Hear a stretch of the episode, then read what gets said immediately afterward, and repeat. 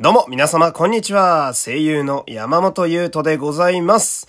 第373回目の山本優斗のラジオというと、始まりました。よろしくお願いします。さあ、今日は日曜日ということでね、えー仮面ライダーセイバーと機械戦隊全カイジャーの話をしていくということなんですけれどもね。えー昨日4月3日が、あの、仮面ライダーのちょうど50周年ということで、えー日朝民の皆様、私もそうですけれども、情報の洪水で溺れておりませんか？いや、ちょっとね、だから今日のラジオも言いたいことがね、山ほどあるのよ。なのでちょっとね、もう、もういきなり行きたいんですけれども、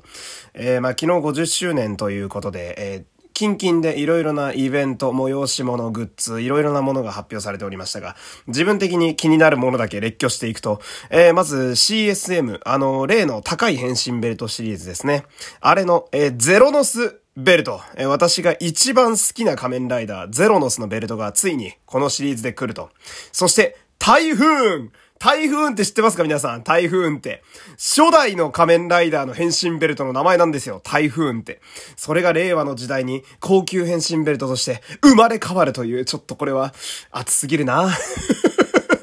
めちゃくちゃ楽しみ。んで、フート探偵、あの仮面ライダーダブルの漫画版、あれがアニメ化されるということでね、声優が気になるところではございますけれども。分かってはいる。分かってはいるし、重々承知してるんだけど無理なのは、えー、やっ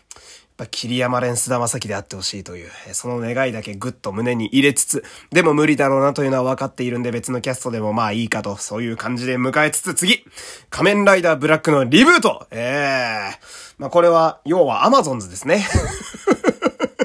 多分新キャストでね、えー、まあこう新しい令和の時代にブラックが蘇るという。で、びっくりするのが、監督が、えー、白石監督という、えー、古老の地とか撮ってる方ですね。いや、絶対バイオレンスになるじゃんっていう。でもそんなすごい方連れてくるんやったら、まあ本気度も見れるのかななんて思ったりだとか。そして、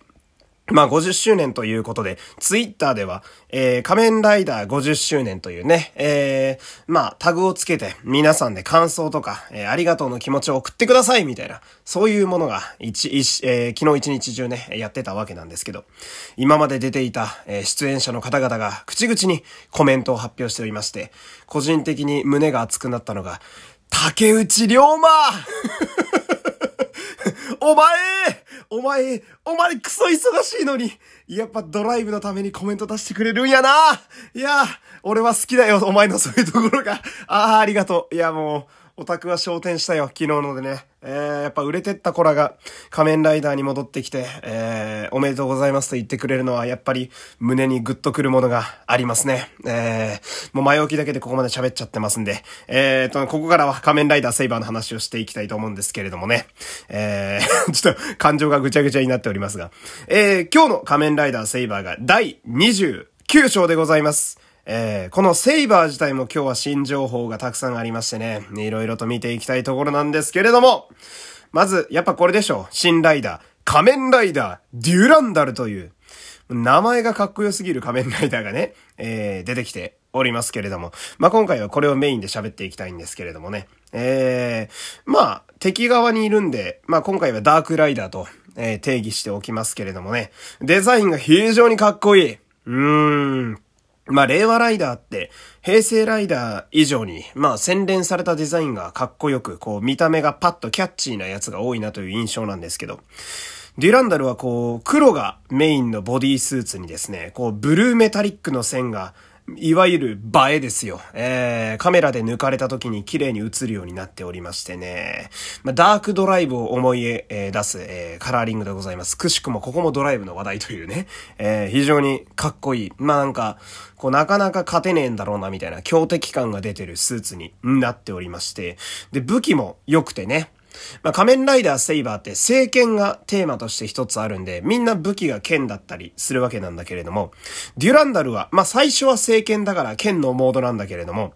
変身するときにですね、えー剣が変形して槍になるという、この、ザ特撮。いやー、素晴らしい。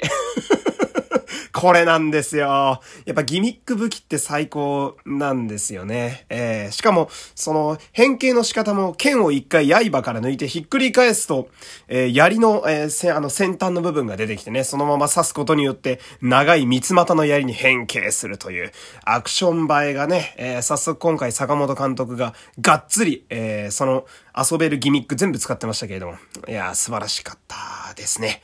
そしてですね、あの、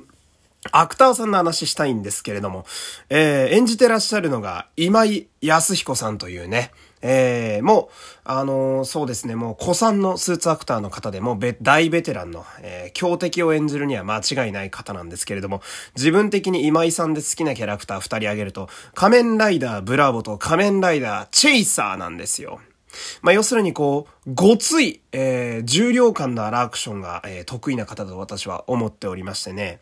まあ、主人公たちの前に立ちはだかる謎の強敵としては、これ以上ない人選なんじゃないかなと、私は思っております。えー、自分的には、やっぱ、岡本二郎さんがね、あのがっしりしたアクターさんだとやっぱ頭に浮かぶんですけど、ちょうどセイバーだとバスターが二郎さんなんで、バスターとデュランダルのこう、がっしり、えー、マッシブスーツアクター対決をちょっと見てみたいなーなんてこう、マニアックなことも思ってたりするわけなんですけれども。ほんで、キャラクター自体、えデュランダルのキャラ自体は、こう、生身の主人公を後ろから切り捨てるというやばさがね、なんというか、こいつ何しでかすんだよみたいな敵ならではのおぞましさなんかがあったりして。で、厄介なのがどうやら瞬間移動ができるみたいなんですね。なんか時を操るような能力という、なんかジョジョっぽい、えー、能力のようなんですけれども、これはなかなか強いぞと、えー、どうやって攻略するかがね、ここから話が楽しみになっており、おきます、いきますけれどもね、めっちゃ噛んでますね。この、時を操る敵に対して主人公がどうするかっていうのは思い出すとエグゼイドのクロノスとかもそうだったんですけど、やっぱある種、脚本の、こう、見せ所みたいなところがありましてね。その、ものすごい強敵を、えー、弱点を見つけて破った時のカタルシスというのは、やっぱバトルものなんで、仮面ライダーって。やっぱすごくそこは気になるところでありますよね。やっぱ、最近セイバーがずっと面白くてね、うーん、幸せな日曜日を過ごしております。じゃあそのまま、えー、日朝が面白いといえば、前回じゃえー、こちらの話に行きたいんですけれども、今日の前回じゃは5話ということで、えー、前編にわたって寿司の話でしたね。いいですね。このちょっと浦沢脚本感があるというか、戦隊でしかできないこの香りと言いますかね。いや、寿司を握ってたやつはお前30分前にマスターロゴスやってただろうとか思っちゃうわけなんですよね。えー、わかる方だけ分かっていただければいいんですけれども。ほんで、なんだろうな、その、寿司の話をこんだけ前面にやって、一見ふざけてるんだけれども、セリフ回しはね、結構あの、おしゃれだったりするんですけど、するんですよね。なんか、俺も注文いいかとかね、えー、そんな注文願い下げだみたいな、あの、寿司にかけて、かつストーリーも進められるという、意外と、ケレン味の効いたセリフ回しが、やっぱ上手なんですよね。あの、前回じゃあって。まあ、コメディ感のある戦隊だっていうのはずっと言ってますけれども、やっぱセリフ回しが巧みなんですよ。かつ、やってらっしゃる、まあ、俳優の方々がみんなあの、キャリアのある方々、そして声優さんらも、すごい強い方々を使っておりますんでね。やっぱ雰囲気とかも壊さずにずっと、えー、ジェットコースターのように見てられるという、非常に面白いですね。勢いがずっと衰えないという。ほんで、レジェンドの話でいくと、キューレンジャーとリュウソージャーがね、えー、今回登場しておりましたけれども、これもなかなか対照的な使われ方をしていてね。まあ、キューレンジャーはこう、とんでもなくラッキーな力が備わるという、まあ、シシレッドの能力がそのまま来ているような、えー、感じの使われ方でございましたけれどもね。ほんで、一方、竜奏者は破壊するだけの力っていう いや、蛮族とか呼ばれてたけどさ、竜奏者は。いや、そんなになんか、しっかり破壊に振らなくてもいいじゃないってやっぱ思っちゃうわけですよね。えー、なんか、プトティラじゃねえんだからさ、そんなに何かをぶっ壊す方に、あの、シフトしなくてもというか、まあ、ある意味ではその、公式からの解釈が完璧だったっていうね、えー、ファンも思わずうなっちゃうような使われ方をしておりましたけれども。そして、えー、気になるのが、追加戦士っぽい人が次回予告でね、えー、出てきましたね。なんか、ああの、仮面ライダードライブのチェイスみたいな、えー、服を着た方が出てきましたけれども、えー、これは皆様、えー、ヒプステの回を聞いてらっしゃる方は、この回を聞いてるのか微妙なラインでございますけれども、演じてる役者さんが、瀬古口亮さんという方なんですよ。皆様皆様おい、ヒプステ起きろヒプステ見てるやつ。あの、ヒプステで、アメ村ララムダを演じていた瀬古口亮さんなんですよ。え、タイムリーなことに私2週間以内に彼とは出会っておりましてね。まあ、あの、あの、劇を見に行ったっていうことであるんですけれども。いや、売れるぞ えー、まあ、ジオで板垣リヒト君というね、同じくこう、可愛い系の男の子が出てきて、その後ドラマでバンバン売れていきましたけれども、いや、売れるよ。うん、ここで瀬古口亮さんは売れますよ。えー、いやー、くしくもフリングポッセのうちの二人がですね、えー、ウィザードの空をやっていた前山さん、そして、瀬古口亮さんがどうやら敵幹部か追加戦士かその枠で戦隊に来るみたいなんでね、えー、二人、三人中二人が東映特撮に出ているという、そういうとんでもねえチームに今フリングポッセはなっているわけですね。滝沢亮さんもどっかで使ってくれませんかねダイスの滝沢さんね。えー、皆様、えー、東映の方聞いておりますでしょうか？彼はダンススキルがとんでもないことになっております。そして、えー、声優としての仕事もね、彼はできるんで、アフレコも上手なんですよ。どうですか？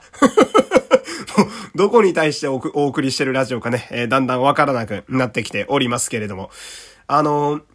まあ個人的に気になるのが前回じゃって今人間キャストがね、主人公のカイトしか今んとこいないんですよ。あの戦隊で戦う枠としては。で、その中に瀬古口亮さんというね、人間のキャストが出てくるということは、まあ必然的に主役とよく絡む、まあそういう役回りになるとは思うのでね。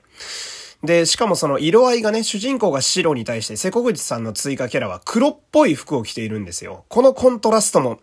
まあ、なんか狙ったところがどこかあるのかな、みたいな。そしてブラックってまだいないので、前回じゃに。いろいろな意味で今後が気になるキーパーソンになっていくんじゃないかなと、えー、そんなところでございます。